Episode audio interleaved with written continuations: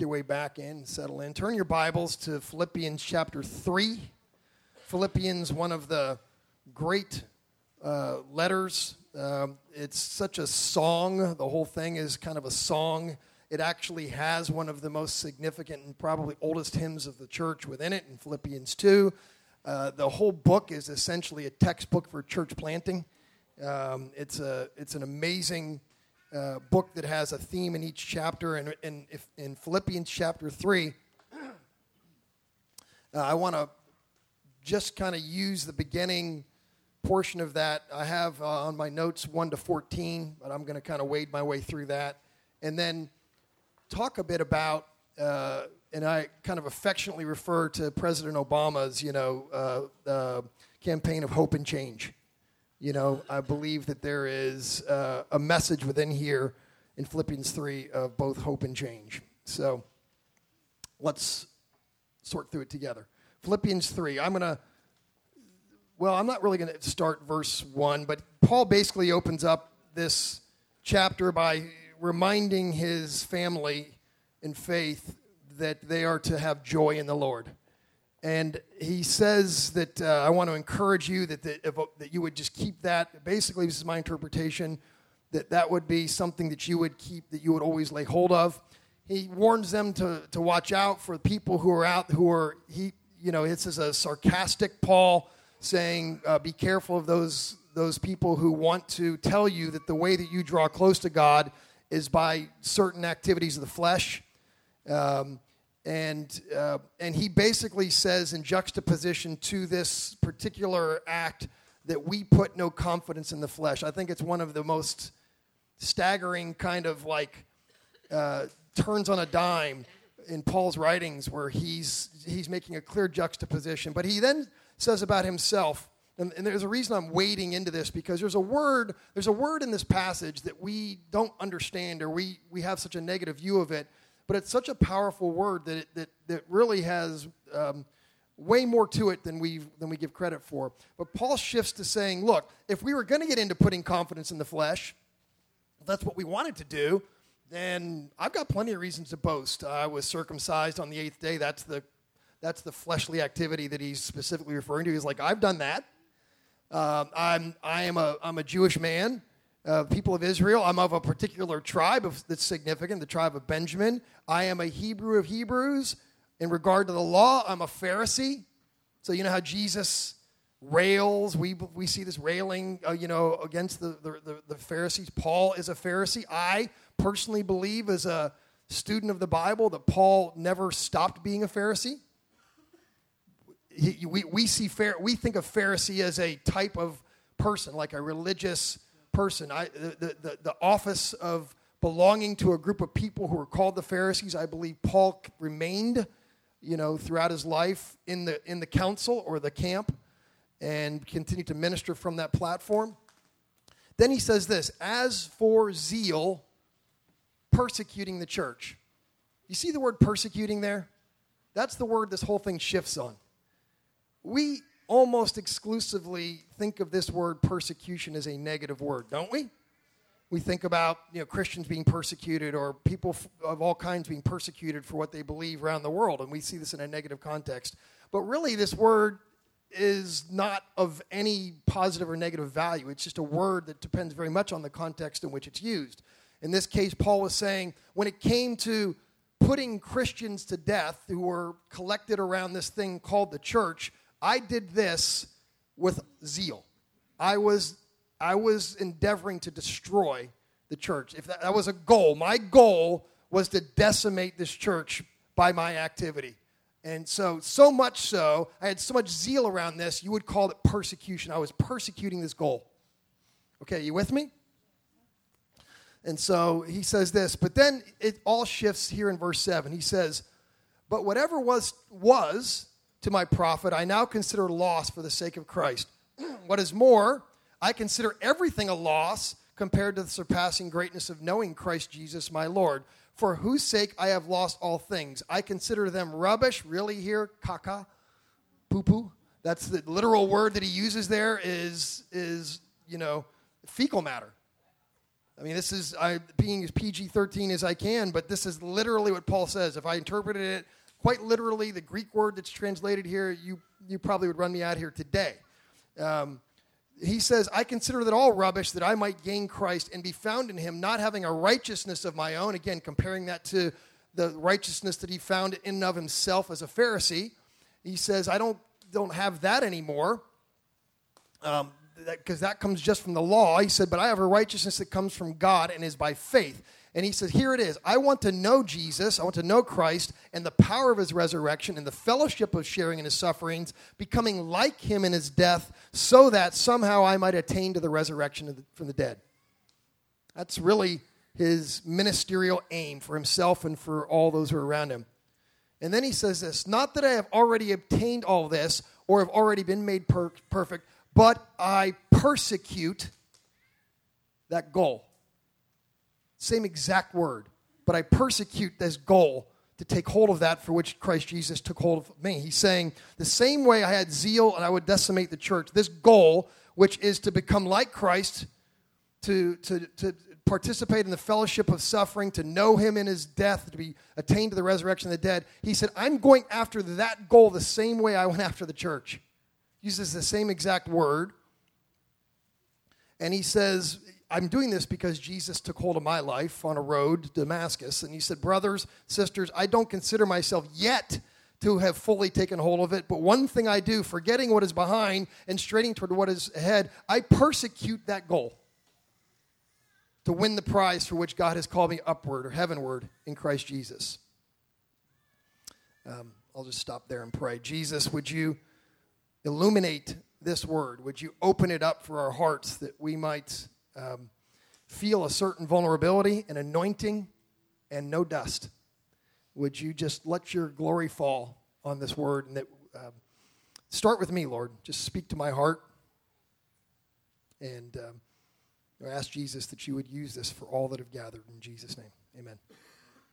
So, I, I wanted to focus on this passage this morning because, for a couple of reasons. You know, it's one of my uh, favorite. Uh, I, I, I cut out chunks of Paul's letters. The letters are great, but I cut out chunks of these letters and say, man, if I could just take that and make that my own, if I could write that kind of letter to somebody someday, this is one of those sections that I, that I put out there.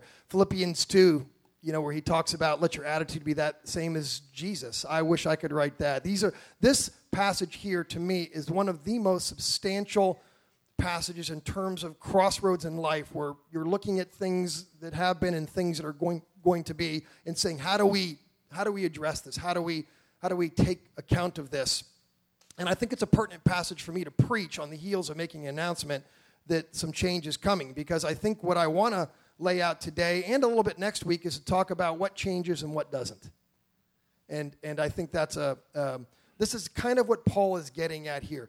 Uh, Carol and I feel very much so uh, like we're in a season of life that's not unlike the season of life we were in when we were uh, feeling a call to, to go to seminary from, and leave the business practice that we had behind. We were living in a community that was fantastic with friends that were fantastic. We were keeping up with the Joneses. That part wasn't so fantastic. We thought it was. And um, in a great church, in a great community, you know, uh, you know, real near the beach. You know, it's really nice to live really near the beach. Um, how many of you like the beach? Yeah. I used to. Now I have these spots all over my body, so I, I kind of cover up. But, but you know, life was good. And in the midst of that, the Lord said, Okay, I have a different or another plan for your life. So what I'm going to ask you to do is to, is to leave some things behind and to press on toward what's ahead. And um, we, we wrestled with that decision for a long time. I wrestled with that decision for a long time on my own because I thought it was just ridiculous. And I thought, what if someday I'm standing up preaching somewhere and somebody like from high school or college or like, you know, a few weeks ago comes in and sits there and like crosses their arms and is like, I know you. You know, would I have the anointing? Would I have the authority to be able to speak to, to them from the standpoint of forgetting what was behind me and this is who I am and who I'm becoming? And, and so I struggled for a long time. And then finally, one night, after uh, a lot of struggle, I said to Carol, anybody ever watch the old Newhart show? Not the new, or the the older Newhart show. There were two. The oldest one where he was a psychologist and he'd go he'd have his practice every day, and the 30 minute sitcom was some problem. And at the end of every episode, they'd lay in bed. He and his wife would lay in bed and they would process this. They would summarize the show. Anybody remember that? Used to be you had like three channels you could watch, and you and, you know, and you didn't have. You, everybody knew every show, and so our night was very much like that night wasn't it? I can remember exactly where we were. We were laying in bed, and I was kind of laying on my back, staring up at the ceiling. I said, I want to tell you something. And uh, the, it was awkward. You know, these kinds of announcements are awkward if you don't know. And, and she stops me and says, Does this have to do with us just selling everything we have and going off to, into ministry? You know what I told her? I said, No. because I was so shocked she'd read my mail that, or the Lord had, that I said, no. And she said, Well, what is it? And then for the next 60 minutes, I verbally vomited and processed until she said, Well, that's exactly what this means. and, um, and I said, What do you think? And she said, Well, I didn't marry a pastor. And so if you're asking me if I'm ready to go and do this today, the answer is no. I'm not. But if it's what the Lord desires for us, then I'm trusting He'll show us. And over the course of the next season, uh, we the Lord showed us, and very powerful and different ways, ways that were pertinent to our personality. You know what we did in order to get at the answer and to get at the calling that we felt in, in our lives? What we did is we declared a speaking fast. We didn't talk about it. We talked about it as much as we needed to, then we said, we're not going to talk about this anymore. And we, we went on a speaking fast. And we prayed and we sought the Lord on our own. And we declared that we would come back together at a certain period of time and have a date to where we would then pour out what the Lord had shown us. And Carol came to me before the end of that date and said, okay, I'm done. I don't need to wait anymore. Let's go for it. And we went for a walk on the beach, and she told me what we were going to do with our lives. And she was spot on. I have no shame in saying that. I'm the head of my household, she's the neck, right? Uh, I have no, no shame in telling you that, that uh, the Lord has oh so often spoken through Carol to bring clarity to my dog and up personality and specificity. So, um, I say all that to say this that while we're getting ready to go through a change here, um, that I want to tell you that I believe in the depths of my heart that, that other than the fact that Brian and I are different people, there's far more that's staying the same. And I want to go through five things that I think are staying the same. If, if I could have your permission to, to spend a few minutes of your time sorting through this. And I'll do this in a way that hopefully ties into this text from Philippians 3. So are you good to go? Everybody listening? Okay, here's first one. We still have and will always have the same owner of this business. The org chart isn't changing. Jesus is Lord and sits on the throne, and he's at the top of our org chart and everyone else is beneath, and the pastors are at the bottom. I have said it from the platform, and I don't care how much somebody disagrees and wants to talk theology. Jesus is the shepherd, the pastors are the sheepdogs.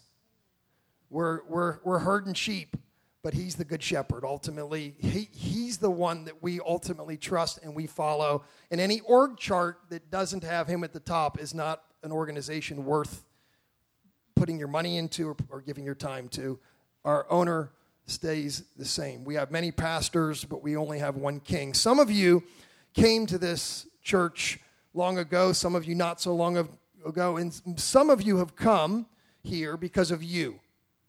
What I mean by that is you came here with some need or something that was wrong or something you were longing for in your life. You came here like, you know, I know that I'm not right with God, or I know that I've got this thing wrong, or I know that my kids need to be raised up in the church. It was some need sort of thing. And I can tell you as a church planter that one of the things when I would teach church planting and I always talk about is is Missouri people. Do you know do you know you know Missouri state motto is? The show me state. So many people come to a church like Missouri, people saying, you know, show me your kids' ministry, or show me your youth ministry, or show me your worship, or show me your preaching. So many people come with a need or something they're looking for for the church to fulfill something they have. There was a Barna, a famous Barna study many, many, many years ago now, and everybody debates the statistics, but over 90% of those people who self identified as born again believers, when asked the question, why does the church exist, answered to meet my needs. This is the state of the church, uh, particularly in the West, that we, we oftentimes come and pick and stay because of a perceived or felt need that we want to have met. And while I acknowledge this as a reality, here's my deep prayer. I hope none of you will stay here to get your needs met. I hope you'll stay here and stay connected because of the all surpassing greatness of Jesus that this is a place where we will draw together in, in, in, a, in unity in the midst of our diversity in order to focus our time and our attention and our hearts on this all surpassing God man named Jesus who changes everything. I don't care how many times you heard it in Sunday school, it's still true. Jesus is the answer to every question. If that makes me a pinheaded fundamentalist, so be it. He's the answer to every question. He is the better beautiful. And so um, that stays the same. Second thing that stays the same is the mission. The mission of the church is essentially the Great Commission. Um, I have often said that if you ever walk into a church and in some form or fashion, the mission of that church isn't stated in a way that's connected to the fulfillment of the Great Commission, that you should run. Don't walk, run. Because that is essentially, at the end of the day, why we exist. The church exists for those who don't belong to it uh, and for a, a, whole variety of other reasons as well. But the mission, the, the, the purpose is I want to, you know, I want to know Jesus and the power of resurrection and the fellowship of sharing in his sufferings, becoming like him in his death, so that somehow I might attain the resurrection from the dead and that you might and that they might too. That's ultimately the end of the day. That's what we want to be, that's what we want to do. If you're here, if we're here together because of the mission, either because the mission has reached you and captured your heart, or you want to reach out to others, then I have good news for you. That is not changing. The job isn't done. It's not even mostly done. Amen? You don't have to get in a plane and fly somewhere to find people who need to know about Jesus. There are people within the sound of my voice who are desperately in need of being touched by God. And you're like, the sound of your voice, yeah, I'm, i would say I'm including people in the room but certainly people within our within within our neighborhood. Amen. All right. Third thing. Well, I don't think we've always been so great at this and we have plenty of room for improvement, another thing that really isn't going to change is our strategy.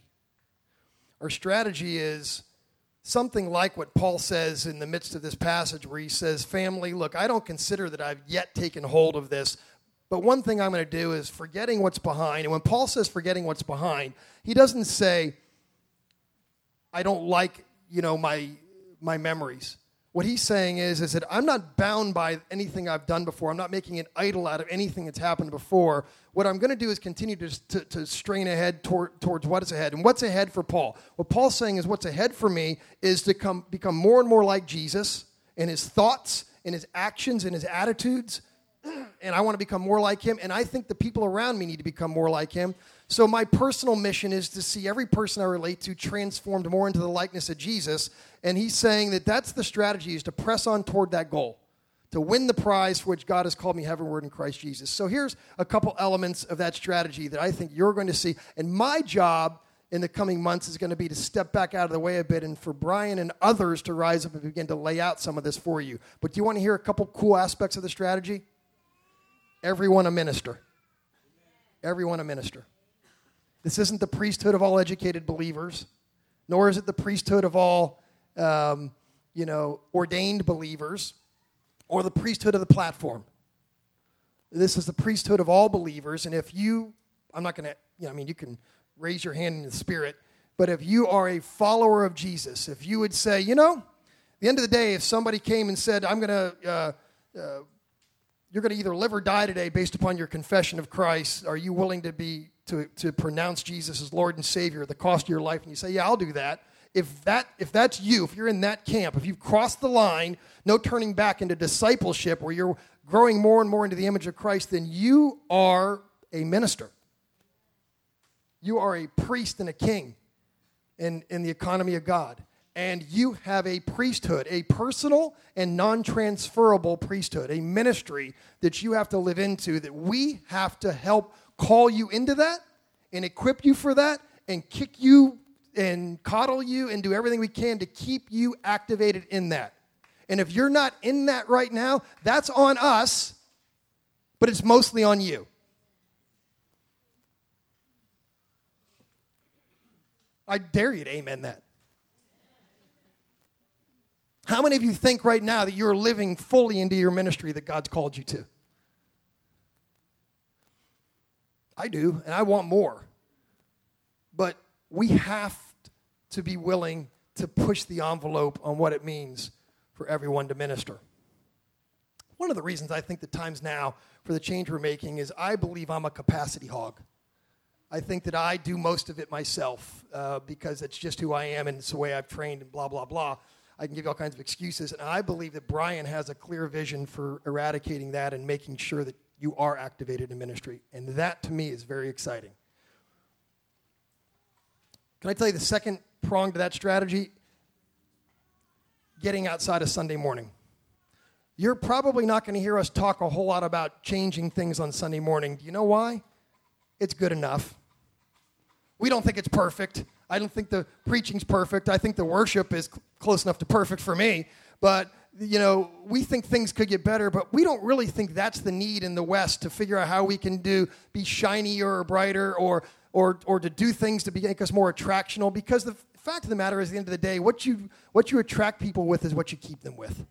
And if you attract them with a shiny service, then you always got to have a little shinier service. And that's not our aim to figure out how to make our Sunday service better. Our aim is to make every other day of the week a day of discipleship. And the primary way that we're going to push towards that is going to be establishing churches in your houses where you are having a place to do ministry, a parish to do ministry within your homes.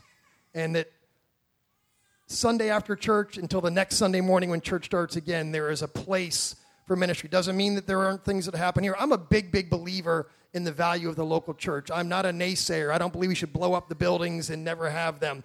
I, but I do believe that we give up. We, we can, if we're not careful, build Christian ghettos where the only things that happen are quote unquote Christian are the things that happen on campus.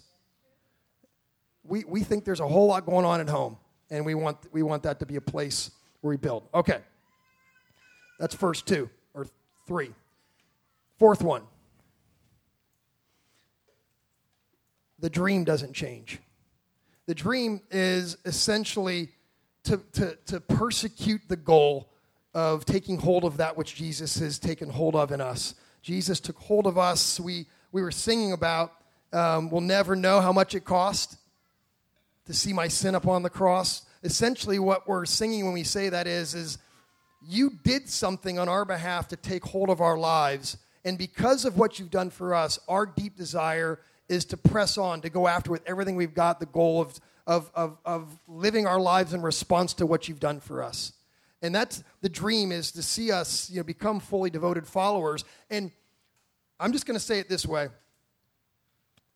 Brian and I talk a lot about this and, and sorting out you know, who we are and who we've ever been.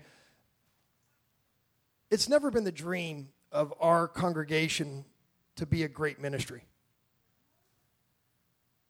Certainly not in comparison to some other church. We love the church. We love the churches that are around. I always, I would say if you know I would put a bill if we had a billboard that had one of those, you know, you know the cheesy billboards where you put the the little changing, you know, you put the letters up there each week, and usually there's a committee that decides what to put up, and they'll put something like if you want to be a if the best vitamin for a Christian is B one, and and there are things that you know under same management for two thousand years, and the sorts of things that believer or non-believers drive by and they're like, I would never go there, right? So if I if we had a sign like that, you know what I'd put up on it? I'd say, looking for a great church, check out Hillcrest Baptist. I would talk about every church that's in the area because I love, I, I, I don't think it's not Coke and Pepsi.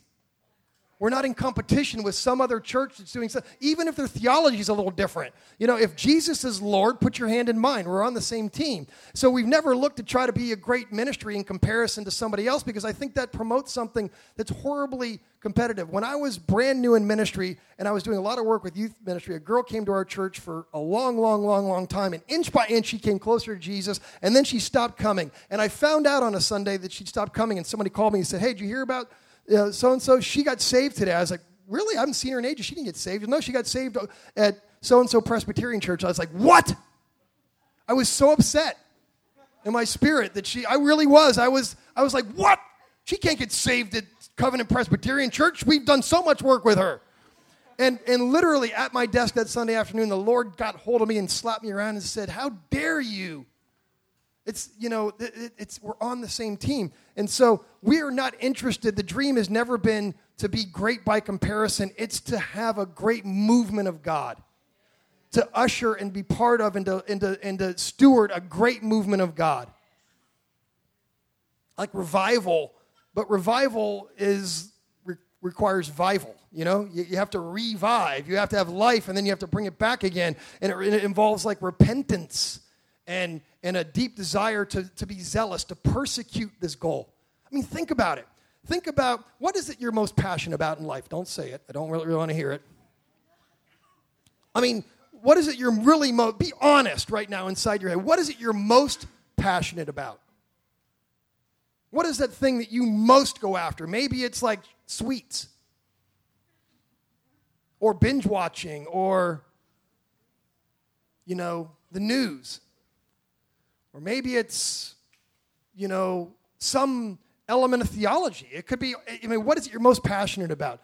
What if you took that same zeal you have for that thing that you know you can see right now? Maybe it's being right you know, whatever it is. Maybe it's making money. Whatever, if you could just take that thing and you could push that same thermometer or, or volume control onto Jesus, what would that look like in your life?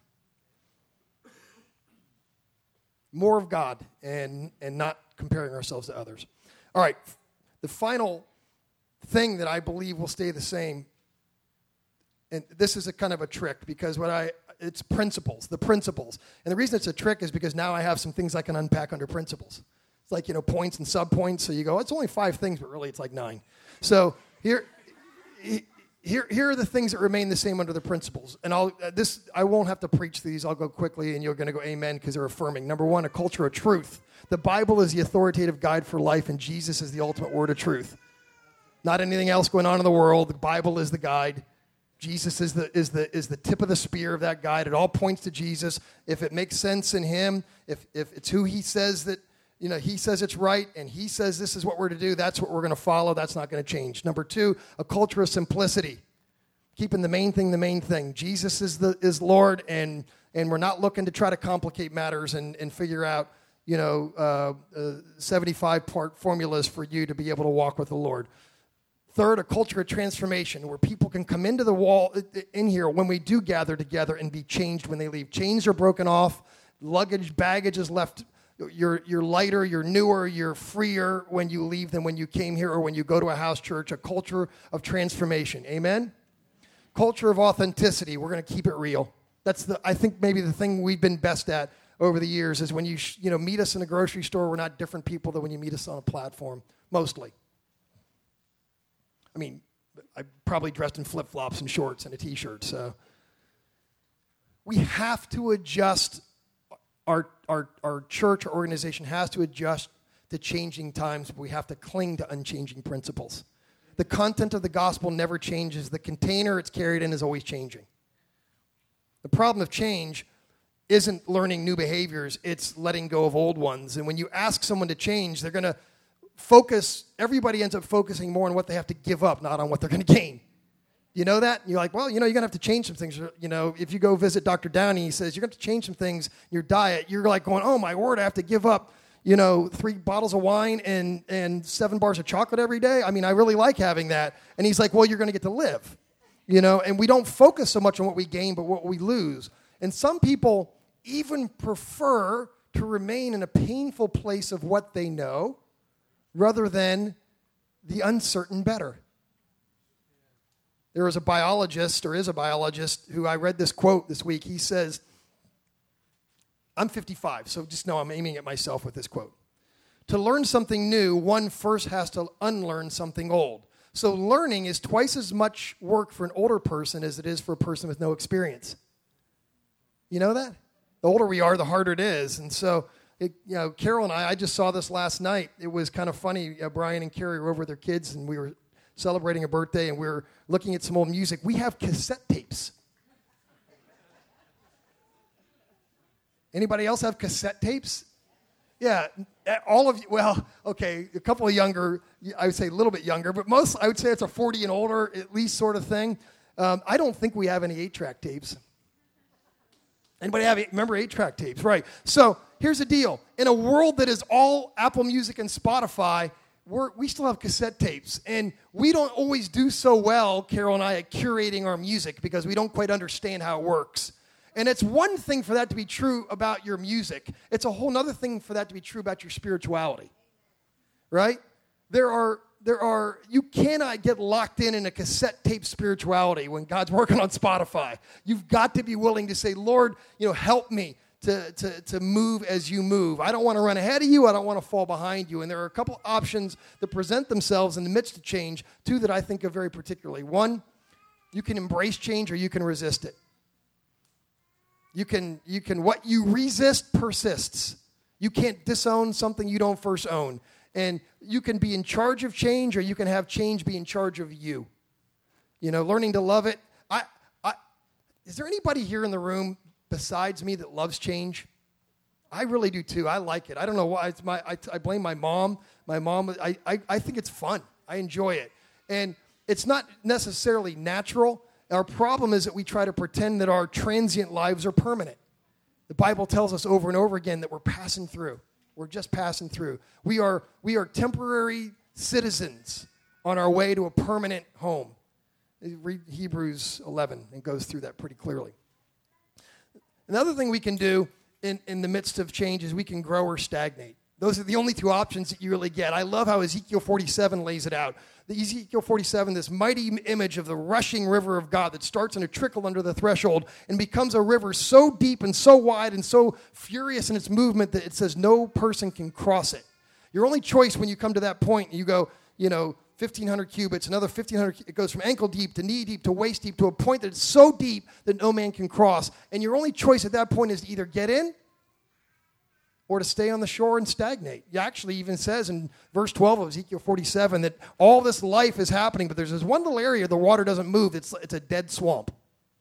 And so the host or the, the, the options are to go forward or backwards, to be a rearview mirror or a windshield, to, to, to, to make a choice. There is an old TV host from long, long, long ago who says, Looking back, my life seems like one long obstacle race with me as the chief obstacle. Charlie Brown once says to, to Linus, he's, he's eating his lunch, and Charlie is complaining about his lunch. He says, It's the same thing every day. And Linus says, Well, who makes the lunch? And Charlie Brown says, Well, I do. And so when it comes to change in the world, we all make our own lunch. You know, we have the opportunity to, to, to do things and to be activated in ways that help change to be, you know, palatable and tasty and to get something out of it that's good. And, you know, I'm going to wrap up with this. You can do this. You can, you can stay loose. If you want to be, if you want to live a life of excellence in the Lord, where you're growing more and more into the likeness of Christ, as Paul talks about in Philippians or yeah, in Philippians three, if you want to, if you want to be successful at that endeavor, then you have to stay loose. You have to have viscosity in your muscles. You've got to be stretched. The five most important words that I know of for living a, a missional type life, you want to hear them? Flexibility, flexibility, flexibility, flexibility, flexibility. Be ready to change. Be ready to go. The Lord's moving. You know, something new's happening. Okay. And the second part of it is just this keep a future orientation. Keep our eyes fixed on Jesus keep our eyes fixed on the eternal and not on the temporal that's around us. Look forward to what is coming.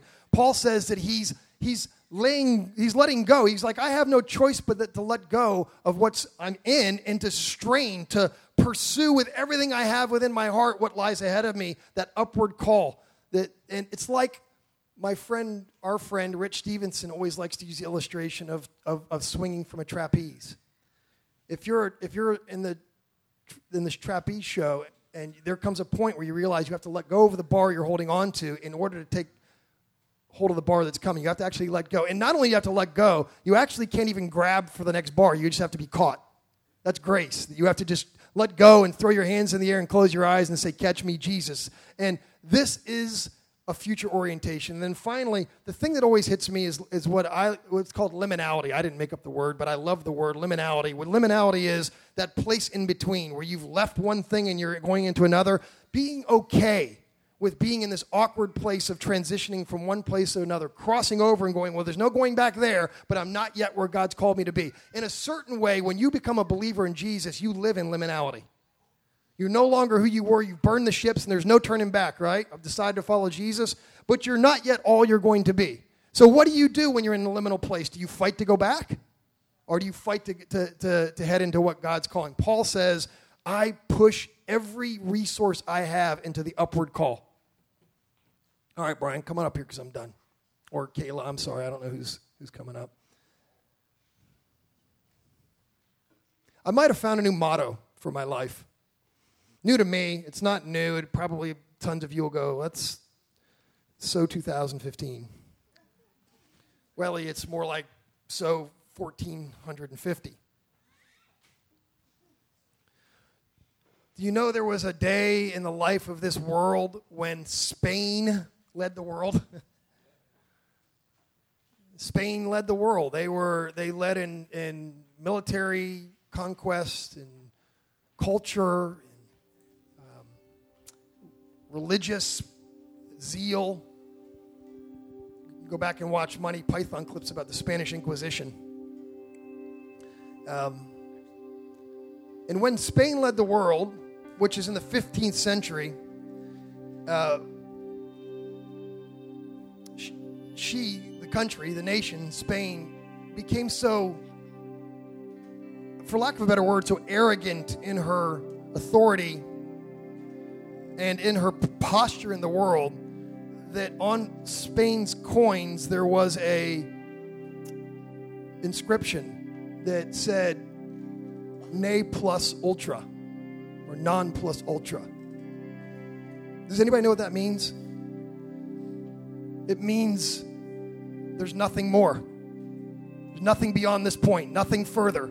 They were essentially saying, when you've laid hold of Spain and what Spain knows and what Spain's done, that's all there is. You found the end.